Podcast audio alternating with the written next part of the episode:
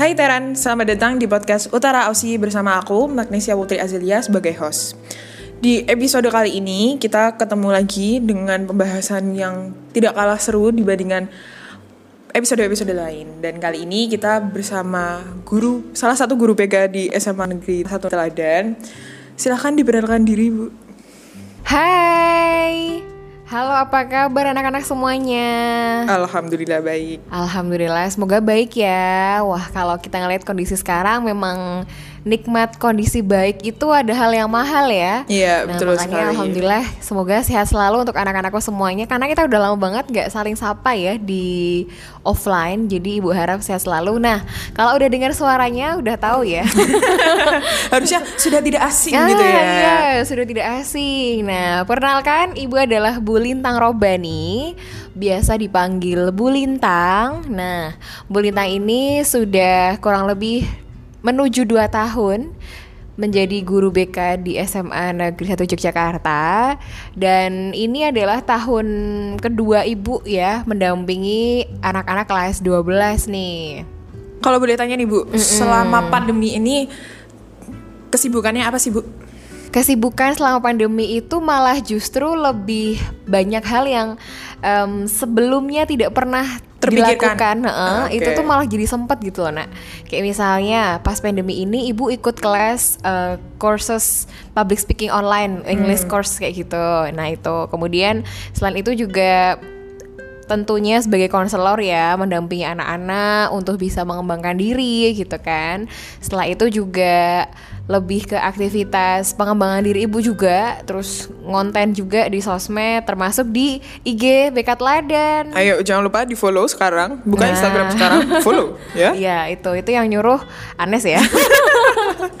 Oke itu sih aktivitasnya keseharian sama selain itu juga em, di apa startup bikin startup sama teman-teman ibu untuk startup ediko edukasi gitu media online untuk edukasi anak-anak di dunia pendidikan. Itu sih emang sih yang menjadi interest ibu di dunia pendidikan nah jadi selama pandemi ini itu tetap berjalan dan malah makin banyak aktivitas di dunia pendidikan itu. Hmm, Jadi memanfaatkan waktu yang lebih luasa gitu ya Bu yang selama pandemi ini. Mungkin dulu kalau Pak kalau sebelum pandemi itu padat jadwalnya dari sekolah langsung sampai ke rumah segini dengan aktivitasnya yang begitu rumit. Kali ini pandemi lebih banyak waktu luang dan lebih banyak waktunya bisa dipakai untuk produktivitas gitu ya Bu. Em, sebenarnya bukan luang sih nak. Malah justru pandemi ini tuh kita malah jadi lebih cepat. Oh iya, kerasa sih, jadi lebih mudah aksesnya iya. kan. Heeh, kayak gitu sih. Thanks to technology.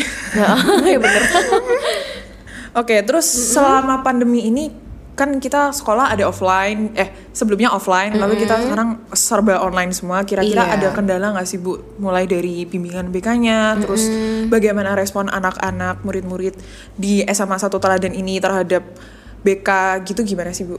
Sebenarnya kalau eh, kita melihat perubahannya cukup cepat ya, dan kita ngelihat bahwa perubahan itu tuh tidak hanya dirasakan oleh anak-anak saja, Iya. tapi bapak ibu guru, Iya. orang tua juga ya, heeh, semuanya harus mengalami. berkolaborasi ya. Ya, pada endingnya adalah kolaborasi. Yang kolaborasi itulah yang bisa beradaptasi. Nah, itu sih dulu mungkin em, orang kenal teknologi sebagai hal yang kayak disrupsi gitu ya, Iya. ganggu gitu. Misalnya kayak di kelas mainan HP dikiranya kita Main game. main game gitu, tapi ada juga ya.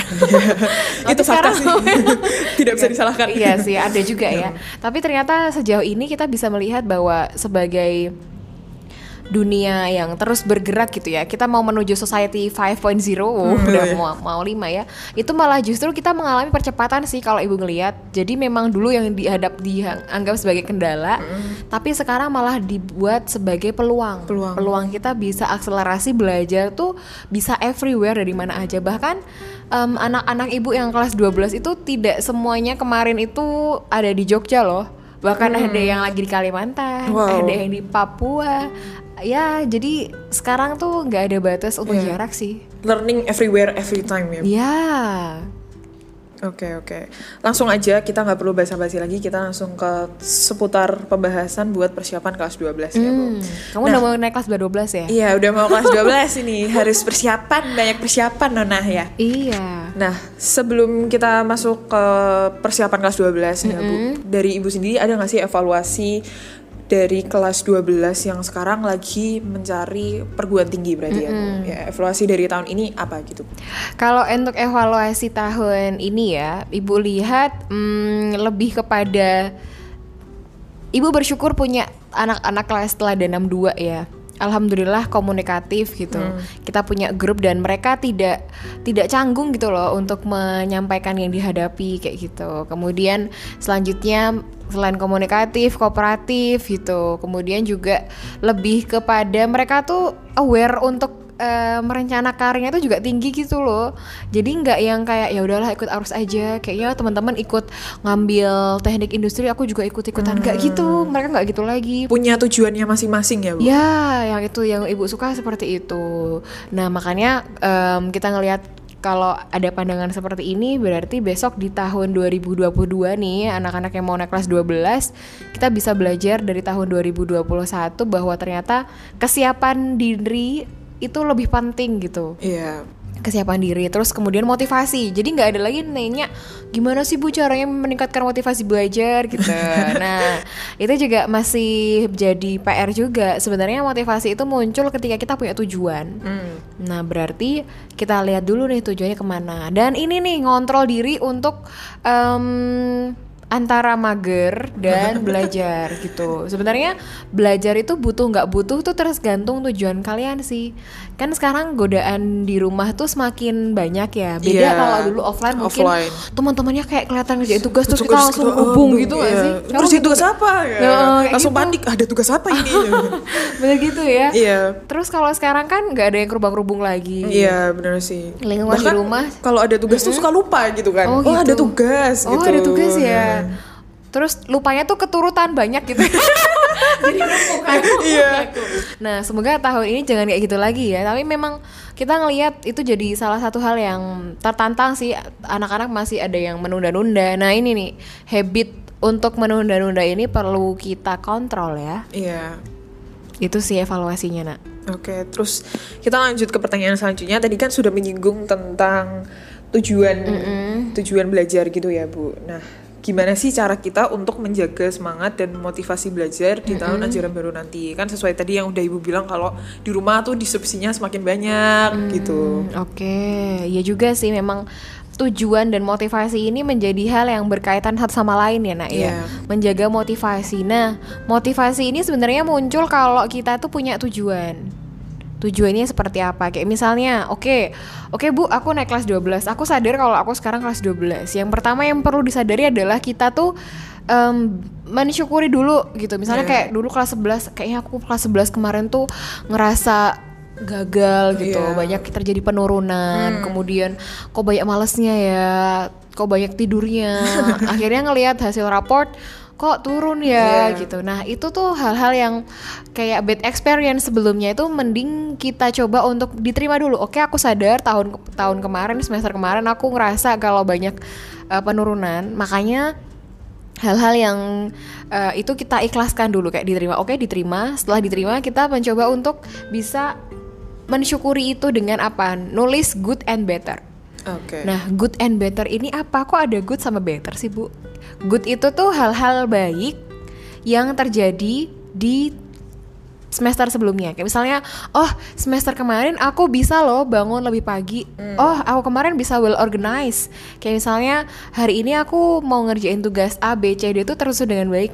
Gitu. Oh aku tuh harus eh, mengerjakan ini ini. Jadi ada beberapa pengembangan diri yang sebelumnya tuh sudah terbentuk gitu nah nah terus better better tuh apa? Better tuh kita kayak eh, meningkatkan ini lagi. Oh kemarin tuh kayaknya aku ngerasa bahwa aku masih ngerasa ikut-ikutan sama teman-teman. Mungkin sekarang aku harus lebih melakukan lebih baik lagi untuk bisa self control, mengendalikan diri, kemudian me- mengenal diri lebih baik lagi. Jadi itu sih, itu yang kedua ya, motivasi caranya menimbulkan motivasi di kelas 12 strateginya. Yang pertama tadi kita menerima dulu, yang kedua ditulis good and better. Baru yang ketiga adalah kita itu mencoba untuk action. Actionnya gimana nih caranya biar kelas 12 lebih baik adalah tulis goals kalian. Goalsnya apa ya di kelas 12? Oh, aku pengen ini bu sekecil as simple as aku bisa mengendalikan diriku untuk tidak malas jadi lebih rajin. Misalnya kayak aku baru pengen bangun pagi jam 4 sekarang bu. Kalau dulu mungkin jam 7 gitu masih oap-oapan gitu ya. Nah mungkin nanti bisa bangun. Aku evaluasinya targetku tak kelas 12 ini adalah pengen bangun pagi pengen bangun lebih pagi gitu. Kemudian yang kedua aku pengen menulis setiap tugas yang ada. Kemudian yang ketiga aku pengen lihat ini sih em, pelajaran yang sebelumnya nggak pernah aku coba untuk pahami. Misalnya kayak cuman kita nyambi gitu loh nak. Kan ada beberapa Oh. teman yang mungkin eh, belajar sambil nyambi gitu kan. Nah itu ternyata tidak efektif. Mungkin terkesan multitasking tapi Iya. multitasking itu sebenarnya malah merusak sih. Jadi kita nggak fokus kan. Iya betul sekali. Heeh, makanya Sesuatu itu. kemudian setelah itu ditulis goalsnya apa aja. Misalnya sesimpel tahun semester ini aku mau ngejar em, SBM A- maksudnya kayaknya aku potensinya bukan SNM deh kayaknya SBM nah itu nanti konsultasiin aja sama Bu Lintang nanti Ibu bantu ya nak. Nah itu nanti dipetakan. Kayaknya aku mau nge- ngejar ini Bu potensi ini ini ini. Jadi biar nanti itu kita tahu gitu loh nah arahnya kita tuh mau ke mana. Setelah itu kan kalau kita tahu arah kita ke mana kan jadi kita ngerti ya jalan yang mana sih yang mau ditempuh gitu. Mau ikut jalan cepat atau ikut jalan lambat? Maksudnya jalan cepat tuh gimana? Berarti berkumpul dengan teman-teman yang satu frekuensi. Iya. Atau kalau misalnya kita mau males lagi tuh mikir oh ya aku kan punya tujuan. Katanya mau jadi em, akuntan. Masa kita malas-malesan kan nggak mungkin? Masa? Iya gitu nggak sih? Iya, mau jadi bener banget. psikolog tapi kita masih belum bisa menerima diri gitu kan? Kita perlu memantaskan diri dulu. Iya. Heeh, itu sih pesan ibu. Jadi cara menumbuhkan motivasi itu as simple as kita tahu apa yang kita pengen tuju.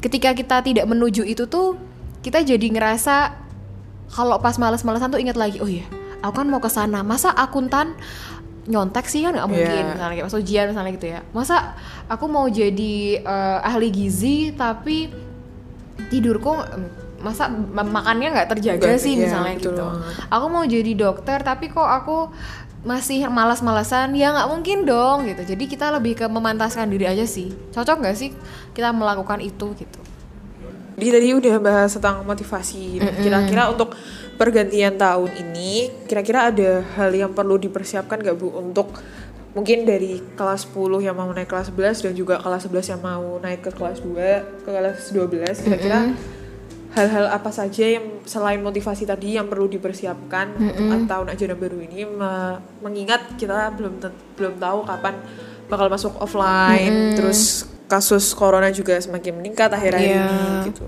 Oke, jadi hal-hal yang perlu eh, dipersiapkan adalah kita terima dulu eh, misalnya bad experience yang terjadi di semester sebelumnya gitu kan. Kemudian kita evaluasi apa sih yang bisa kita perbaiki gitu.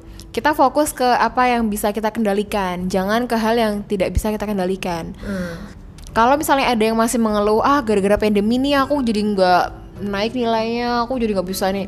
No, stop, stop blaming buat pandemi gitu loh. Iya. Karena sekarang pandemi itu bukan menjadi sebuah hal yang em, perlu kita salahkan, tapi justru malah jadi tantangan dan peluang. Kalau misalnya kita melihat bahwa pandemi adalah sebuah hal yang musibah, akhirnya kita nggak bisa ngapa-ngapain ya. Nanti selamanya kita hidup recovery dari pandemi, bahkan dia yang bilang kalau eh, dunia ini akan recovery dari pandemi itu butuh 10 years, 10 Iya. tahun gitu. Masa kita mau terjebak di situ dulu kan nggak mungkin. Makanya kita berdamai dulu dengan keadaan- keadaan. Terus selanjutnya adalah kita mengevaluasi nih apa sih yang bisa kita eh, perbaiki dari semester sebelumnya, habit-habit apa aja, dan kemudian goalnya, tujuan kita ke depannya seperti apa. Itu persiapan sama ini misalnya kayak mau bilang bu di rumah tuh kayaknya nggak ada yang mendukung lingkungan belajar. Nah mungkin teman-teman anak-anakku bisa lihat gimana sih cara kita untuk menumbuhkan lingkungan belajar. Aduh aku nggak mood ya bu belajar di rumah. Ya kita buat setting kamar misalnya ya senyaman yang kamu suka untuk belajar. Jangan belajar di atas kasur kalau itu membuat kamu lebih tertarik di kasur, iya kan kayak rebahan. Akhirnya ngantuk. ketiduran. ada loh yang lagi pelajaran ketiduran tuh ada. Makanya caranya adalah ya belajarnya duduk gitu, duduk di meja, di di, di kursi ya maksudnya ya, di kursi dengan adanya meja Meja. untuk belajar Iya. gitu ya kayak gitu. Jadi kita punya ruangan tersendiri. Kemudian apalagi keluarga dikondisikan. Misalnya kayak em, dulu aku waktu pandemi sering banget bu dikira sekolah dari rumah terus disuruh-suruh oleh orang tua pas jam pelajaran. Berarti komunikasi sama orang tua. Ayah ibu aku kalau dari jam 7 sampai jam 1 itu aku lagi pelajaran. Kalau misalnya Em, aku mau membantu tapi kalau di luar jam ini gimana gitu. Karena aku lagi kelas. Bapak bapak ibu di rumah tuh pasti ngerti kok kalau kita komunikasi gitu. Itu persiapannya. Terus mungkin untuk anak-anak yang kelas 10 bisa lebih ini dilihat lagi potensinya ke mana. Banyak eh, prestasi-prestasi yang bisa dimasukkan untuk jalur SNM kemudian untuk tes SBM ya gitu kan. Nanti juga ada. Kalau misalnya anak-anak kelas 10 bisa preparationnya adalah ke prestasi karena jalur prestasi ini nggak cuma dipakai buat SNM tapi juga bisa dipakai untuk jalur mandiri. Eh, eh, jadi misalnya kalian ngerasa punya prestasi apa lomba-lomba gitu bilang aja. Banyak kok bapak ibu guru di sini yang justru malah pengen kalian aktif gitu loh. Nanti dari sertif-sertif itu dari kedinasan kementerian kayak gitu nanti dikolek dikolek eh, dikumpulkan nanti bisa buat em, istilahnya jadi jalan lah ya buat masuk kampus kayak gitu. Jadi kita punya strategi lebih awal begitu. Nah itu bisa dicoba untuk diperbaiki di kelas 10, kelas 11, kelas 12 nah yang kelas 11 ini kan memang mereka banyak lebih ke ibaratnya kalau siklus dari kelas 10, kelas 11, kelas 12 kelas 10 kan masih awal pengenalan kita kayak meraba-raba mana yang tepat untuk kita. Kelas 11 mereka jadi lead untuk yang em, kayak event-event sekolah Iya. gitu kan. Kelas 12 jadi role model untuk anak-anak dan juga siap persiapan karir gitu kan. Makanya dari kakak-kakak kelas 12 kelas 11 ini juga udah siap-siap jadi role model juga. Karena apa yang kalian lakukan itu akan dilihat adik-adik itu sebagai oh boleh toh kayak gini. Oh boleh ya kayak gini. Jadi anggaplah diri kalian adalah sebagai seorang panutan teladan untuk diri sendiri. Biar nanti kalian itu juga kebentuk oh ya aku kalau mau jadi sosok eh, akuntan kan aku juga harus tertib aku juga harus teliti kayak gitu. Jadi persiapan-persiapan itu tuh bisa dilakukan sedini mungkin sebenarnya. Jadi lead nah yang kelas 11 ini nih yang nanti megang estafet kepemimpinan OSIS setelahnya kemudian MPK gitu kan. Nah itu bisa anak-anak itu belajar gimana sih caranya untuk manage priority, manajemen prioritas, manajemen waktu, kemudian untuk bisa memetakan kapan sih aku harus bisa di organisasi, di prestasi, di apalagi yang satunya di sekolah gitu ya untuk eh, akademik gitu kan. Tapi bisa jalan semua. Jadi bukan 30 30 40 persen, tapi kita organisasi 100%, jadi siswa 100%, jadi anak 100% gitu loh. Jadi itu ada cara-caranya gitu. Jadi harus fulfill semua ya bu. Iya, malah justru ketika kalian itu punya amanah di usia yang semuda mungkin justru jalur belajarnya tuh lebih tinggi gitu loh, nak. Kesempatan belajar dan kesempatan kalian akselerasi bertumbuhnya tuh lebih tinggi gitu. Makanya bersyukurlah kalian sekarang yang menjabat sebagai em, misalnya kayak ketua OSIS atau jadi sekretaris atau jadi pimpinan eh, kadep atau jadi ketua panitia atau jadi sekretaris sekecil es ikut join di panitia BPLS itu tuh itu adalah sebuah challenge untuk bisa meningkatkan kapasitas diri kalian. So itu adalah sebuah penghormatan. Oh ternyata aku ditunjuk jadi seorang eh, yang ngelit di bidang ini nih. Berarti orang-orang percaya dengan aku gitu. Justru malah ketika kita melihat potensi ke depan itu bukan hanya dengan nilai nilai skor maksudnya ya Iya. bukan nilai value value kehidupan bukan tapi skor bukan bukan ke sana tapi lebih kepada bagaimana sih kita itu bisa menjadi pribadi yang berkualitas gitu apa pun peran kita apa pun latar belakang kita apa pun profesi kita nanti. Karena pengalaman-pengalaman yang mungkin kita sekarang itu tidak mengerti apa tujuannya, mungkin ke depannya nanti bakal lebih bermanfaat bagi kita gitu ya bu. Iya, ada juga loh kakakmu tuh yang misalnya gini deh. gini nak. Ada yang kelas eh, 12 nih. Mereka pengen mereka ambil mereka prodinya IPA ya. Jurusannya IPA tapi pengen ngambil soshum. Terus bu berarti saya tuh ini ya sia-sia ya belajar dari kelas 10 sampai ke kelas 12 loh kamu belajar apa aja dari sekelas 3 tahun ini? Saya gitu. Karena belajar itu tidak melulu kita itu em, berujung pada sebuah tes ujian. Iya.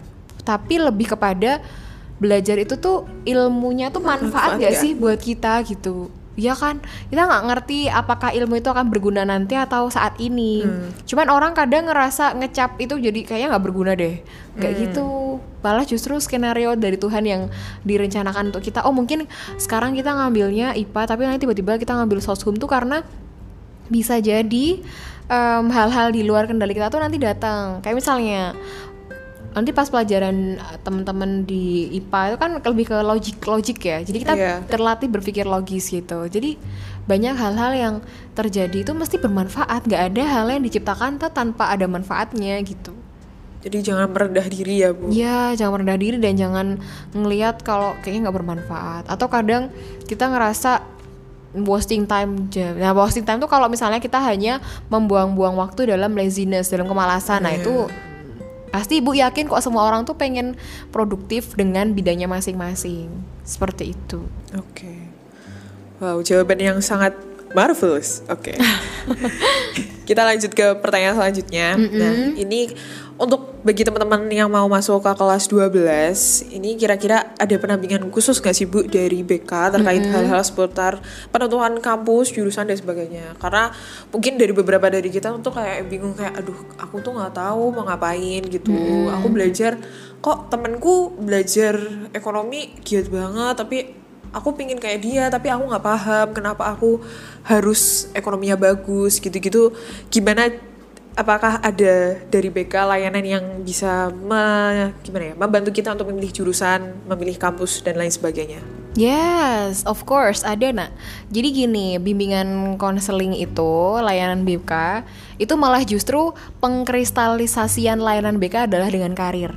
Jadi layanan BK kan ada pribadi, sosial, belajar, dan karir. Nah, karir itu adalah kayak pengkristalisasian ketika orang tuh pribadinya udah udah eh, nice ya, pribadi udah oke, belajar udah oke, terus kemudian em, sosialnya udah oke, akhirnya finally kita memut- mempunyai aktualisasi diri yang bagus di karir kan. Nah, itu ada kita eh, layanan BK itu ada layanan konseling, kemudian kita juga ada bimbingan klasikal, bimbingan kelompok kayak gitu kan. Nah, itu yang akan dibuat untuk anak-anak. Nah, makanya kenapa em, insya Allah hari Selasa ini tanggal 22 itu kita ada event untuk perencanaan karir lebih dini nih untuk anak-anak kelas 11 yang mau naik kelas 12 kan. Itu untuk tahu oh ternyata yang dihadapi ke depan tuh seperti ini ya. Jadi persiapannya lebih dini. Nah, itu ada ada event um, satu angkatan gitu kan. Nah, kemudian setelah itu kita juga ada perencanaan karir, heeh, perencanaan karir. Oh, nanti per satu per individu misalnya kalian diminta untuk ngisi um, assessment, assessment kayak keraguan apa sih yang kalian rasakan di kelas 12 ini? Yang satu misalnya takut bu nggak diterima di sini takut tidak disetujui orang tua. Jadi nanti ada assessment assessment itu ketakutan ketakutan itu dikumpulin kan. Kita coba untuk bantu per uh, person by person atau dari mulai kelas by kelas jadi dalam bimbingan skala kecil ataupun skala besar kayak gitu. Itu untuk bimbingannya. Kemudian nanti ada pemetaan karir juga pemetaan. Kayaknya udah mantap belum di sini? Kamu ngambil ini karena memang kamu pengen based on your passion or just ikut-ikutan ke teman-teman kayak gitu. Nanti juga dibantu bahkan nanti sampai ke SBM kelar terus masuk ke eh, mandiri pun juga diarahkan gitu loh dibantu. Bahkan misalnya kayak ma eh, bu eh, mama aku pengen aku ngambil ini tapi aku nggak suka. Aku pengennya ini karena em, udah ada alasan yang khusus gitu kan. Terus finally pas kita cek dengan psiko psikotes psikotes itu ternyata bagus di minat anaknya nah itu kita bantu untuk bisa koordinasi dengan orang tua. Mungkin orang tua pengen anaknya mengambil bidang tertentu tuh karena ada pandangan yang bagus di situ atau bisa jadi pandangannya kurang luas gitu. Makanya em, memaksakan. Nah, makanya nanti kita ada ada semacam layanan untuk bisa pemetaan karir bahkan sampai anak-anak itu mentas gitulah ya. Nah, semoga tahun 2022 angkatan 2022 ini kita juga punya skor yang lebih bagus lagi ya SNMPTN-nya yang diterima lebih tinggi. Amin. Amin. Kemudian teman-teman yang keterima SBM juga lebih banyak. Amin. Ya, pengennya tuh nanti 100% tuh masuk PTN. Intinya kepada anak-anakku juga semuanya dibantu. Makanya kita adalah tim. Nah, slogan yang selalu Ibu cantumkan untuk anak-anak teladan 62 yang Ibu bimbing kelas 12 sekarang itu adalah together get better. Jadi kita tuh satu kelas sesama teman tuh adalah tim gitu loh. Jadi Iya. jangan sikut-sikutan ya. Kalau misalnya temennya nilai bagus ayo ajarin temen yang lain gitu. Karena kita adalah tim gitu. Justru ketika belajar itu akan bermanfaat ketika kita bisa membelajarkan orang lain gitu. Iya, bener banget sih bu. Nah, itu yang ibu suka dan alhamdulillahnya itu juga terbentuk ke anak-anak 62 misalnya ada temennya yang belum keterima ya kita support. Bahkan kemarin yang SNMPTN itu yang udah keterima bu kalau aku keterima SNMPTN prodi ini aku akan bantu belajar teman-temanku yang berjuang SBM kayak gitu. Gitu jadi dibantu. Mereka sering em, apa diskusi diskusi online ya untuk ngerjain soal gitu. Jadi itulah yang kita ciptakan gitu loh. Enaknya di Together Get Better adalah kita bisa belajar bersama-sama bahwa ternyata sesama temen tuh jadi saling menguatkan. Jangan kayak misalnya aku tuh nggak belajar ya tapi tiba-tiba nilainya bagus itu kan. Itu kadang gimana ya? Oke nggak belajar ya malah ayo kita belajar sama-sama gitu. Jadi saling menguatkan sama lain kayak gitu. Sportivitasnya harus tinggi ya bu. Iya sportivitas dan juga integritas sih. Mm-mm. Jadi kita lebih kepada solidaritas tim, kebersamaan, kemudian jadi support kan, together get better. Dan mungkin nanti teladan 63 juga itu akan slogan yang tidak asing lagi untuk kalian ya. Mungkin karena Mm-mm. Karena dari yang aku baca kita itu udah beda banget sama mungkin zamannya orang tua kita dulu di mana yang harus individual gitu. Bu Hmm. kita yang di mana mana kita sekarang ini kita dituntut untuk kolaboratif sama siapa pun dengan siapa pun dengan segala kondisi apa pun. Jadi kalau kalian masih mementingkan diri sendiri atau mungkin egois kayak aku mau menang sendiri temanku biarinlah mereka gimana gitu kondisinya. Jangan sampai kayak gitu gitu. Karena gimana pun belajar bareng manfaatnya buat bersama dan kita juga bisa sukses bareng gitu kan Bu. Iya, nah makanya kemarin waktu SNMPTN yang teladan 62 juga gitu nak Jadi gini misalnya, kedokteran yang pengen ambil 20 orang misalnya Oke, biar 20 orang ini tuh ibu coba bantu Oh memang mereka benar-benar potensial nih di kedokteran Enak mau ambil dokteran tapi kalau misalnya di UGM semua kan it's yo bukan nih bukan nggak mungkin tapi memang kalau secara rasional ya misalnya Iya. satu kelas kuota di SNM tuh untuk di eh, di kedokteran ada 20 orang misalnya dari 80 gitu kan. Ya nggak mungkin 20-nya dari teladan semua kan. Iya. Makanya kita coba untuk merasionalisasi ke anak-anak. Ya oke, kalau kalian pengen ngambil kedokteran, kita petakan ya. Yang ini masih mungkin di kedokteran UGM 6 orang. Nanti yang lainnya ini bisa dicoba di UNS, misalnya di Undip, di Unbrau gitu. Jadi semuanya dapat dokteran gitu. Iya. Dengan dengan eh, kampusnya yang berbeda-beda Mm, dan kita oh oke uh, kayaknya saya masih boleh kalau keluar kota gitu gitu jadi itu by negotiate dan juga koordinasi gitu loh. Iya. jadi semuanya keterima bukan kayak oh nggak mau biar biarin aku mau ambil di sini aja nanti keterima atau enggak berasa nanti kayak gitu. Jadi jangan kayak gitu. Kalau tapi komunikasi gitu loh. Nanti oke teknik industri kayaknya kalau 10 orang sepertinya tidak mungkin. Langsung di situ mending kalau lima orang masih aman nanti kita petakan di kampus mana aja. Jadi itu yang enaknya spirit together get better itu adalah kita tuh sama-sama bareng-bareng sukses gitu loh Nak. seperti itu Oke, kita lanjut ke pertanyaan selanjutnya. Oke. Nah, ini ada beberapa siswa nih yang pasti masih bingung kan ya, Bu, tentang minat dan bakat gitu. Ap- uh, mungkin ada yang masih belum tahu, ada yang masih uh, belum yakin dengan pilihannya. Nah, kira-kira nih ya, Bu, apa yang bisa kita lakukan untuk memilih jurusan yang tepat sekaligus meyakinkan diri sendiri dengan jurusan tersebut? oke. Karena mungkin beberapa kan kita pilihan ada beberapa pilihan ya, mungkin ada yang pilihan satu, pilihan dua, pilihan satunya serak banget nanti takut kalau pilihan keduanya nggak serak atau kurang gimana gitu. Oke, sebenarnya sejauh ini kalau kita mengambil sebuah pilihan jurusan itu adalah seluasnya kayak misalnya gini deh, Em, kita tuh mau kuliah atau enggak, itu tuh tergantung planning hidup kita ke depan mau seperti apa. Makanya anak-anak juga bisa melihat itu sebagai sebuah tolak ukur aku cocok nggak ngambil jurusan ini gitu. Misalnya kayak gini, Bu, saya tuh pengen banget eh, bikin mm, yayasan parenting gitu karena saya ngerasa kalau misalnya em, anak-anak zaman sekarang itu tuh butuh sosok orang tua yang bisa menghandle mereka tuh lebih gitu loh bu. Jadi ada pengetahuan tentang anak-anak. Karena saya ngerasa banyak orang tua yang masih belum bisa anak-anak masih ada yang terlantar dan sebagainya. Nah makanya kalau dia pengen ngambil itu oke okay, berarti kalau misalnya kamu ngerasa seperti itu berarti ngambil prodi BK atau nanti bisa juga uh, ngambilnya BK konseling keluarga. Maksudnya uh, di konsentrasi keluarga. Atau yeah. nanti bisa juga ngambil psikologi gitu kan psikologi. Nanti bisa biar buat uh, yayasan. Nah, hmm. nanti juga kolaborasi sama teman-teman yang lainnya. Jadi makanya anak-anakku kalau misalnya mau nentuin jurusan itu based on your passion. Jadi kamu tuh suka gitu loh dan hmm. kamu ketika mau mengambil itu tuh seneng gitu kamu ngerasa bermanfaat di sana dan walaupun there is no money there is no pay mm, gak ada gaji di sana gitu tuh kalian nggak merasa loyo gitu karena orientasinya not just about money tapi lebih kepada bagaimana kita tuh bermanfaat gak sih? Karena burn to create an impact kita terlahir untuk membuat sebuah dampak kepada orang itu akan jauh lebih long last daripada yeah. just money gitu. Yeah. makanya anak-anak juga melihat potensi diriku tuh seperti apa dengan yang pertama adalah oke okay, aku kenali diriku sendiri sendiri dulu. Aku tuh kurangnya apa sih? Oke okay, aku kok kurang pede ya? Oh aku kok kayaknya merasa kurang bagus di hitung-hitungan ya. Aku kok kurang bagus di analyze ya. Tapi aku bagus di public speaking. Apa aku aku bagus untuk communicate to others uh, bagus untuk komunikasi dengan orang lain public speaking menjalin relasi friendly and humbly. Nah berarti aku cocoknya di bidang komunikasi atau aku bagus di bidang uh, broadcasting. Aku pengen menjadi seorang jurnalis yang jujur yang bisa menginfluence orang-orang dengan berita yang baik not about bad news is good news bukan hmm. kayak gitu. Jadi itulah anak-anakku. Jadi jurusan yang pengen kalian pilih itu disesuaikan dengan diterima dulu aku kekurangannya apa potensiku di mana.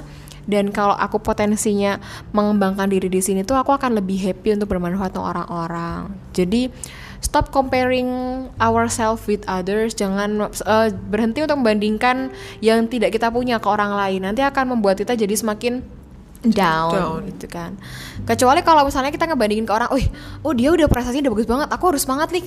Dan aku pengen berguru sama dia nah itu bagus. Tapi kalau misalnya kayak kayak orang-orang tuh bisa ya ngomong di depan umum aku nggak bisa ya? Kayaknya aku nggak memang diciptakan untuk tidak ngomong di dunia ini deh. Nah itu kan akan membuat kita jadi um, insecure. Walaupun memang perasaan bimbang itu menjadi sebuah um, awal kita untuk bisa memahami diri juga bisa loh Nah, gitu makanya anak-anak juga menerima setelah menerima diri dipahami dirinya itu seperti apa kemudian kita masuk ke pengembangan diri lebih lanjut nanti anak-anakku juga bisa um, menerima semua orang tuh diciptakan tuh punya potensi kok yeah. cuman belum ketemu aja gitu sabar ya bro berarti mm -mm.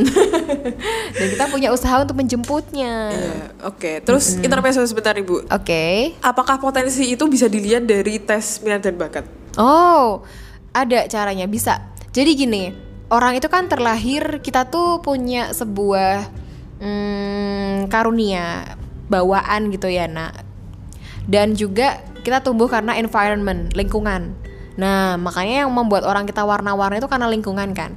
Tapi dengan minat dan bakat ini tuh kita bisa ngerti gitu. Misalnya IQ kita 125.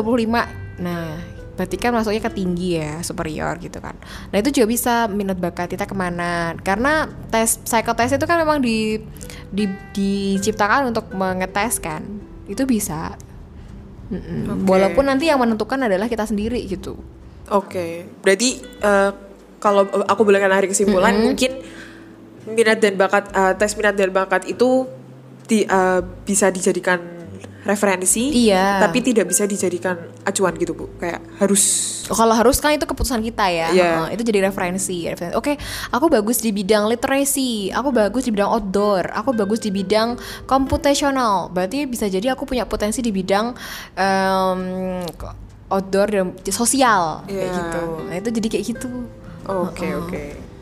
dan ini adalah pertanyaan mm -hmm. terakhir untuk sesi Q, uh, bukan sesi Q&A ya buat acara podcast uh, kali ini. Mm -hmm. Ini pertanyaan terakhirnya saran atau pesan buat the uh, adik-adik kelas 10 mm -hmm. yang bakal kela naik kelas 11 mm -hmm. untuk persiapan dan lain sebagainya. Oke, okay, untuk anak-anakku kelas 10 persiapan ke depan adalah ditentukan oleh sejauh mana anak-anak itu bisa mencoba untuk menentukan tujuan. Karena ketika kita menentukan tujuan, kita akan tahu jalan mana yang bisa kita pilih untuk kita lewati. Gitu. Jadi tetap harus menggali potensi diri ya Bu sedini mungkin. Mm-mm. Dan itu memang by proses, not instant. Jadi ikuti prosesnya dan kita terima aja apa yang sekarang ada di hadapan kita untuk do our best in every what is it? Kita mencoba untuk berbuat yang terbaik lah ya di setiap Tuhan kita Tuhan mengirimkan tugas untuk kita gitu loh. Nah, misalnya kayak aku kelas 10 ya, aku jadi siswa yang baik gitu. Oh, aku diamanai jadi ketua kelas, ya aku jadi ketua kelas yang baik buat teman-temanku gitu. Jadi ketika orang berbuat mencoba untuk berbuat baik untuk segala hal yang dia perankan, itu tuh akan menemukan sebuah kebaikan juga berikutnya. Karena kebaikan tuh kayak magnet. Oh, iya. Oh, oh kan? Benar benar. Kamu benar. disenyumin orang, kamu akan nyenyumin nyenyumin nyenyum, Iya. nyenyum, nyenyum. akan senyum kembali kan? Oh, iya. kayak gitu kan? Oke. Mungkin ini out of topic. Cuma Uh-uh. tadi uh, Bu Lintang uh, menyinggung tentang nothing instant. Semua Uh-uh. itu by progress. Ya, proses ya. Iya. heeh. Ada nggak sih Bu? uh, mungkin bisa kasih pesan-pesan juga ke sahabat-sahabat Teran. Kan sekarang tuh banyak banget ya Bu yang kayak aku pengen jadi influencer lah, aku pengen jadi youtuber lah yang kayak mereka lihat itu semuanya instan gitu Bu. Kayak gampang banget wah dapat duit tuh langsung gitu. Padahal kan itu semua ada prosesnya Bu. Dan mungkin yang mereka dulu tidak apa ya, yang mereka dulu sekarang jadi bintang, mereka nggak pernah nunjukin gimana jurangnya mereka, gimana bintangnya mereka gitu kan Bu. Mungkin ada pesan yang mau ingin disampaikan supaya kita tuh sama-sama paham bahwa nggak ada yang instan, semua itu butuh progres gitu Bu. Iya betul. Em, kalau kita mau ber- mau berjalan menggapai tujuan itu memang ada jurang-jurangnya. Kayak tadi ibu bilang nggak mungkin kamu jadi sosok em, leader, pemimpin, tapi kita belum bisa manage diri sendiri. Kita nggak mungkin dipilih jadi seorang pemimpin kalau kita belum bisa memimpin diri sendiri. Kita nggak mungkin jadi apa ya gampangannya kita nggak mungkin jadi seorang guru kalau misalnya kita belum bisa well organized untuk kita sendiri gitu kan. Kita nggak mungkin bisa untuk bisa sharing ke orang kalau kita nggak ada pengalaman. Nah berarti kan memang dari pengalaman itu kan yang mendewasakan kita. Makanya kalau misalnya mau jadi influencer atau mau jadi dokter atau mau jadi akuntan mau jadi polisi atau mau jadi em, sekarang yang juga ngetren mau jadi asesor dan sebagainya kan juga proses kan bertahap gitu. Justru proses itulah yang membuat kita tuh jadi pantas gitu loh nak. Jadi cara untuk bisa menggapai tujuan itu adalah melewati setiap proses dan dari proses itu tuh membuat kita pantas. Bisa jadi kalau kita mengalami sebuah ketidakberhasilan ya ibu sebutnya bukan gagal tapi ketidakberhasilan. Kenapa? Karena bisa jadi waktu itu tuh kapasitas kita tuh nggak cukup di sana gitu. Makanya kalau misalnya mau mau mendapatkan yang teman-teman yang anak-anak pengen itu ya kita lewati dulu prosesnya. Tunjukkan pada Tuhan kalau kita tuh pantas ngedapetin itu gitu. Dan itu dibuat dengan sebuah proses. Oke. Mungkin kata-kata terakhir dari aku sebelum kita lanjut ke sesi selanjutnya. eh, apa yang datang instan bakal cepet hilang juga. Hilangnya Iya, instan juga. cepet- kecepet ya. Oke, kita lanjut ke sesi tanya jawab dan tisam. Oke. Oke, ini ada tisam dari Pejuang 22. Wah, ini sama-sama yang mau kelas 12 juga nih jangan-jangan. Titipan salamannya, salamnya Assalamualaikum narasumber, sehat selalu.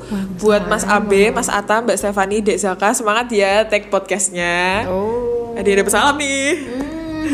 Terus uh, Q&A-nya, apakah setiap orang berhak untuk berjuang untuk mimpi yang tinggi walau mereka tahu mereka di bawah? Wah, justru malah ketika kalian punya sebuah mimpi, itu bisa mengubah posisi. Siapa sih yang menentukan posisi bawah dan di atas?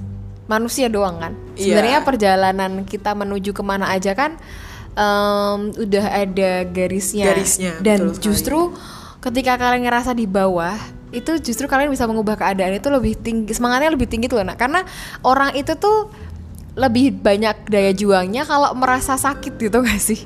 Pengorbanan gitu loh. Eh, pengorbanan itu sih. Jadi justru ketika mimpi itu jadi kekuatan jadi tujuan Jadi setiap orang tuh berhak bermimpi dan berhak berjuang atas mimpinya nya masing-masing. heeh. walaupun nanti dalam prosesnya tuh banyak cemoohan atau banyak teman-teman yang nggak deket sama kita atau banyak orang yang mencela kita eh nggak mungkin kamu nggak mungkin ya mungkin itu adalah ya itu memang tantangan yang kita akan em, dapetin gitu loh nah tapi balik lagi kepada kalau kita serius untuk mewujudkan itu makanya Tuhan menguji kita dengan proses-proses itu tadi berhak kok jadi teruslah bermimpi dan yang paling penting bukan mimpinya tapi gimana action kita untuk mencapainya Bagaimana kita berjuang ya, Bu? Hmm. Nothing is impossible. yes Oke, kita lanjut ke Tisam dan Q&A selanjutnya dari pemimpi. Tisamnya, halo tim, tim podcast Utara Aussie, kalian keren semangat ya buat tim di balik layar. Wah, ini dari tadi tim di balik layarnya disalamin, Disalamin ya wow terus. keren berarti ini nih mereka tuh seneng dengan adanya program ini Good programnya job. the best ya kan. Terus eh, pertanyaannya kepada narasumber izin bertanya bagaimana agar bisa percaya diri dan yakin dalam menentukan jurusan. Secara saya termasuk siswa yang insecure karena jurusan yang saya ingin sulit untuk dimasuki. Tetapi saya bukan siswa yang berprestasi di sekolah. Terima kasih. Oke, yang pertama diketahui adalah em, kamu itu sang pemimpi ini, wes. Yes. Kita bilang sama mimpi ini ya em, tujuan mimpinya itu seperti apa sih gitu. Kemudian yang kedua adalah kita nganalisis potensi kita untuk mewujudkan itu gitu loh. Kayak misalnya gini, em, kita kalau punya mimpi itu juga terukur. Jadi jangan asal besok aku mau jadi dokter besok ini. Kan nggak mungkin lah sekarang masih jadi siswa nggak mungkin. Jadi kita ngelihat progresnya. Oke kalau mau jadi dokter gimana caranya? Caranya adalah aku harus bisa belajar biologi dengan bagus belajar kimia dengan baik. Jadi ada prosesnya.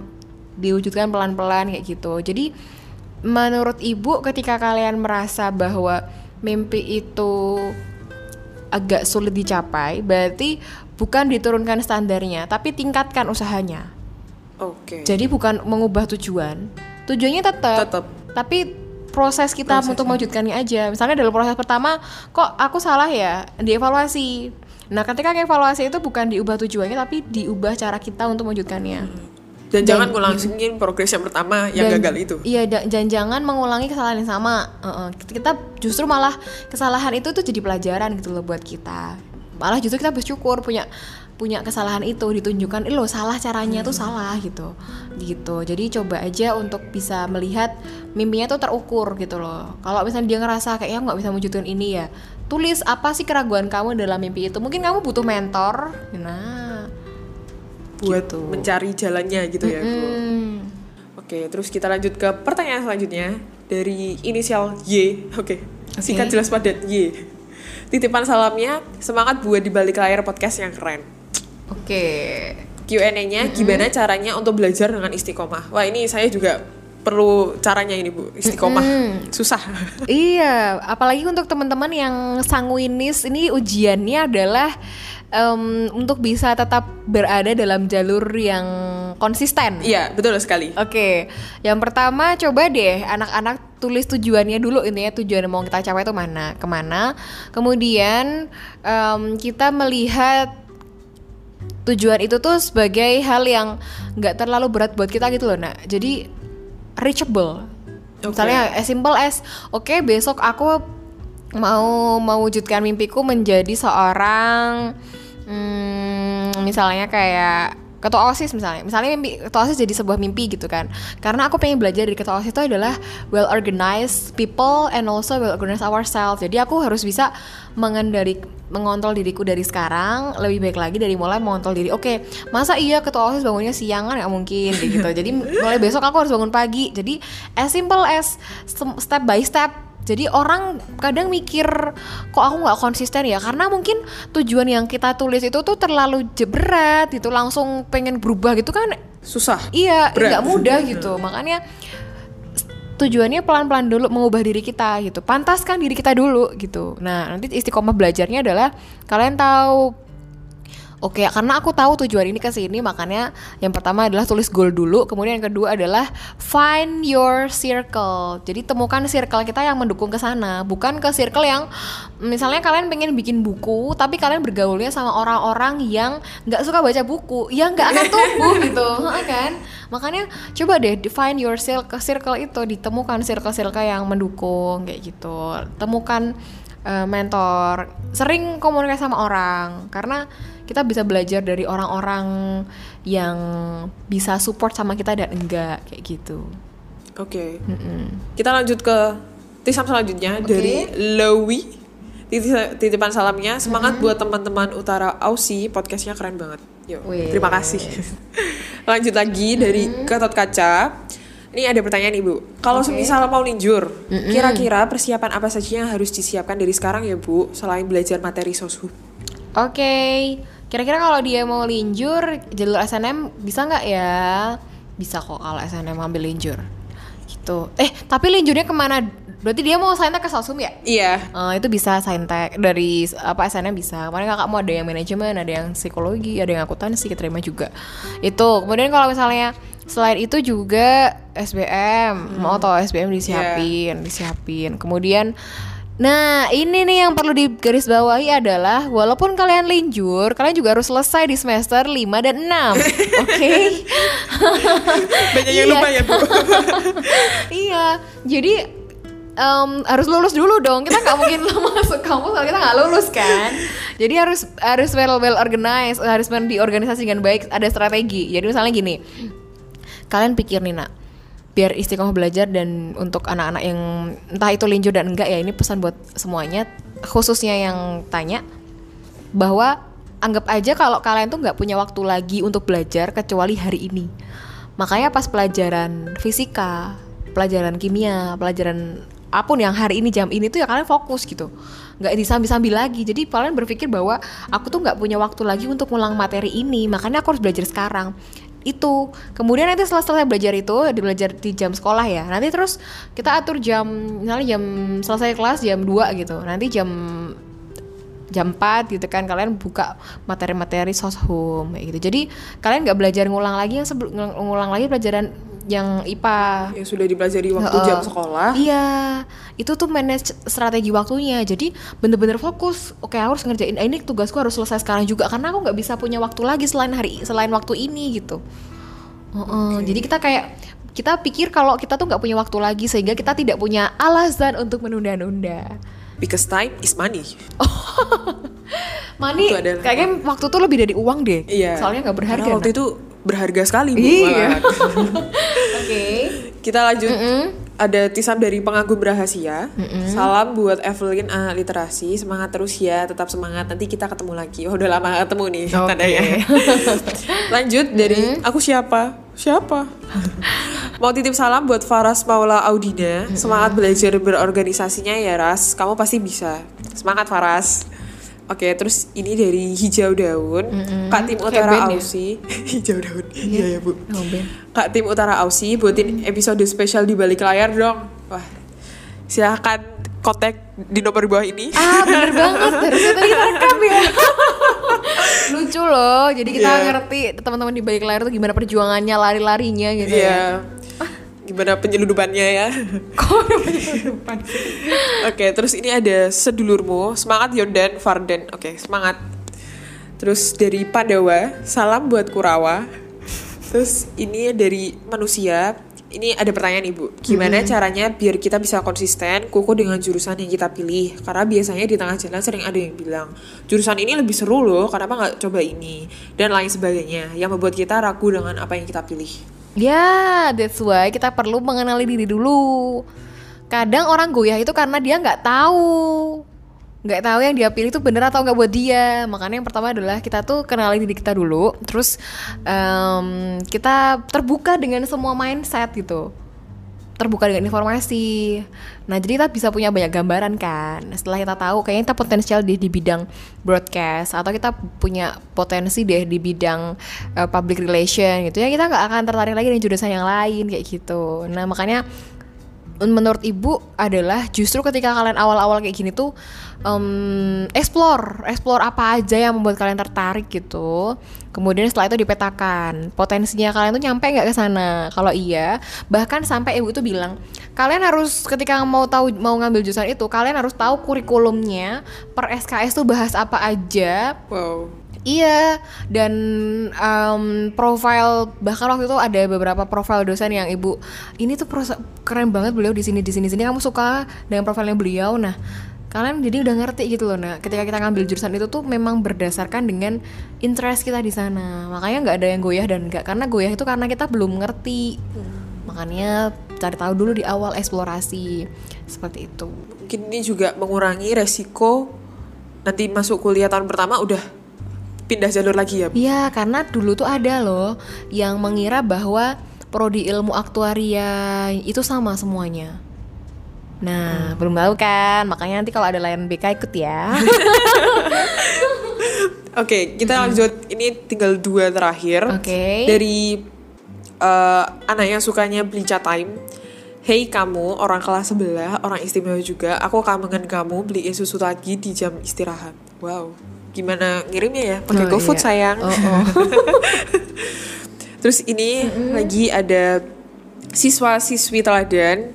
Salam untuk guru-guru SMA Negeri 1 Yogyakarta. Wah. Terima kasih sudah membimbing kami selama hmm, ini. So sweet. Maaf apabila kami banyak melakukan kesalahan baik yang disengaja maupun tidak disengaja. Ah, boleh dimaafin. Semoga apa yang Bapak Ibu guru berikan kepada kami menjadi amalan pahala bagi Bapak Ibu guru. Amin. Amin. Dan ini yang terakhir dari Iron Man.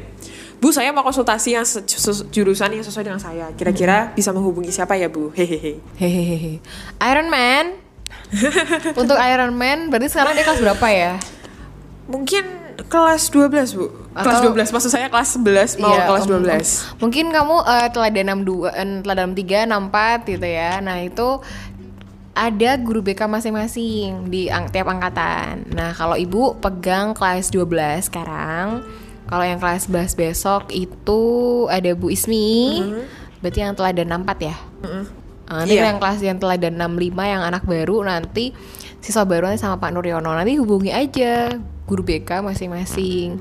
Okay. gitu. Dan dan kami tidak menutup kemungkinan untuk kalian tuh justru ketika bertanya itu malah bagus dari sekarang gitu loh. Yang tadi U bilang kalian tuh belajar tuh anggap aja bahwa kalian tuh nggak ada waktu lagi selain belajar hari ini. Makanya kayak kita bisa untuk op optimal banget di situ. Jadi udah nggak ada lagi yang nyambing game nyambing lamu nyambing ngantuk. Itu jadi nggak ada. Karena kita punya feeling kalau we have no time except today gitu waktu nah, berharga waktu berharga makanya nanti langsung konsultasi aja sama guru BK di angkatannya masing-masing oke okay? oke okay. mungkin ada uh, line atau ada Instagram yang mm -hmm. bisa dihubungi. Mm -hmm. Nanti bisa kalau untuk sosial medianya di BK underscore teladan itu sudah ada postingan profile dari mm kami konselor di SMA 1 Yogyakarta. Ada kontak lain dan juga WhatsApp juga ada. Kemudian kami juga masuk di grup angkatan kok. Oke. Okay. Uh, uh. Jadi jangan lupa cek grup angkatan, jangan di mute doang. Oke. Okay. Dan juga respon di grup yeah. ya aktif respon. Uh, uh, soalnya kalau misalnya kita sounding something tapi there is no respon tuh kayak kita komunikasi ngomong sendiri. Iya betul. Hmm, apalagi kalau sekarang kan online ya, jadi semuanya perlu respon online. Ibaratnya kalau kamu ngechat WA gitu cuma dicentang biru kan ah ini dijawab apa enggak hmm, gitu kan hmm. kayak gimana dikacangin tidak enak teman jadi jangan ngacangin harus dijawab oke okay. Mungkin sekian mm-hmm. dulu dari episode kali ini. Okay. Terima kasih untuk Bulgintang atas waktunya yang sangat-sangat berharga. Senang banget diundang di Utara Aussie. Yeah. It's such as an honor for me. Thanks Gimana, for having me. Rasanya masuk podcast, Bu? Uh, Alhamdulillah senang banget karena justru ketika ada podcast semacam ini tuh kita jadi lebih dekat gitu ya yeah. dengan listener, especially untuk Teran, sahabat Teran, ya kan. Jadi kayak gitu, jadi lebih dekat deket karena kalau orang deket tuh akan timbul saling percaya kemudian bisa kontribusi bersama so kita bisa together get better oke okay. okay? once again terima kasih banyak bu mm -hmm. atas waktunya sama-sama juga sehat selalu ya anak-anak pokoknya semuanya harus jaga kesehatan jaga protokol kesehatan jangan lupa nah sama ini em, olahraga loh di Iya. rumah jangan sampai kita Jangan rebahan doang. hmm, nanti pegel doang Ya, dapetnya ya. Oke, terima kasih kepada para pendengar yang selalu setia mendengarkan Utara Aussie di Spotify dan jangan lupa untuk cek-cek episode lainnya. Oke, sekian dari saya. See you Teran. Bye.